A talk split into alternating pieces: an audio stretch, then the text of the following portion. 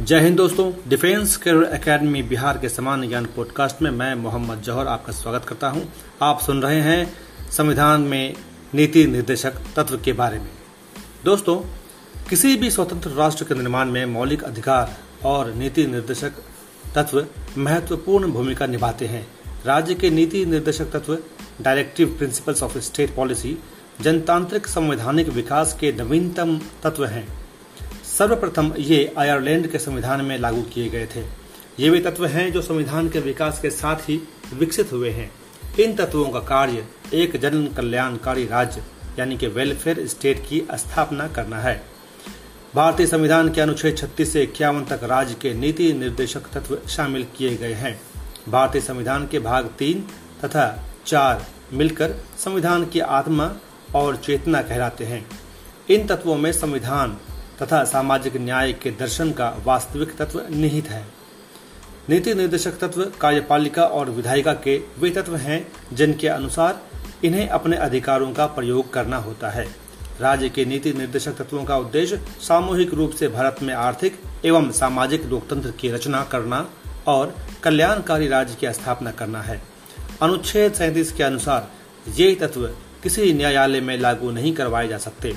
यह तत्व वैधानिक न होकर राजनैतिक स्वरूप रखते हैं, तथा मात्र नैतिक अधिकार रखते हैं।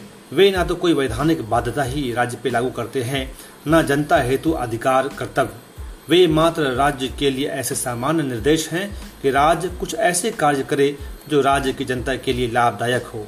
इन निर्देशों का पालन कार्यपालिका की नीति तथा विधायिका की विधियाँ से हो सकता है। दोस्तों, अब हम बात करेंगे मौलिक अधिकारों और राज्य के नीतिक निर्देशक तत्वों में अंतर के बारे में। यद्यपि राज्य के नीति निर्देशक तत्वों और मौलिक अधिकारों का लक्ष्य देश तथा देश के नागरिकों का हर संभव विकास करना है, तथापि इनमें घनिष्ठ संबंध होते हुए भी कुछ अंतर हैं।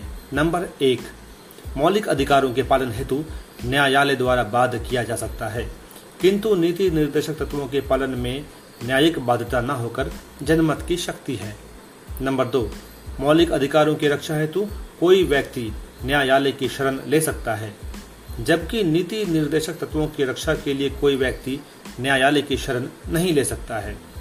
नंबर तीन, मौलिक अधिकार निषेधात्मक है, जबकि नीति निर्देशक तत्व सकारात्मक है। उसमें राज्य द्वारा ये निर्देश होता है कि उसे क्या करना चाहिए, जबकि मौलिक अधिकारों में राज्य को आदेशित किया जाता है कि उसे क्या नहीं करना चाहिए। नंबर चार मौलिक अधिकार, राजनीतिक व सामाजिक स्वतंत्रता पर बल देता है, जबकि नीति निर्देशक तत्व आर्थिक स्वतंत्रता पर बल देता है। नंबर पाँच, मौलिक अधिकार की व्यवस्था राज्य के नागरिकों के उपभोग के लिए है, जबकि नीति निर्देशक तत्वों की व्यवस्था राज्य के निर्देश के लिए है। नंबर छह मौलिक अधिकार का क्षेत्र सीमित है, नीति निर्देशक तत्वों का क्षेत्र विकृत व व्यापक है। और अंत में, अंतर नंबर सात मौलिक अधिकारों को राष्ट्रपति आपातकालीन व्यवस्था में प्रतिबंधित कर सकता है, जबकि नीति निर्देशक तत्व आपातकालीन घोषणा के बाद भी राज्य को सदा निर्देश देते रहते हैं। दोस्तों, सुनते रहिए समान ज्ञान पॉडकास्ट को। क्योंकि सुनेगा इंडिया, तभी तो पढ़ेगा और आगे बढ़ेगा इंडिया।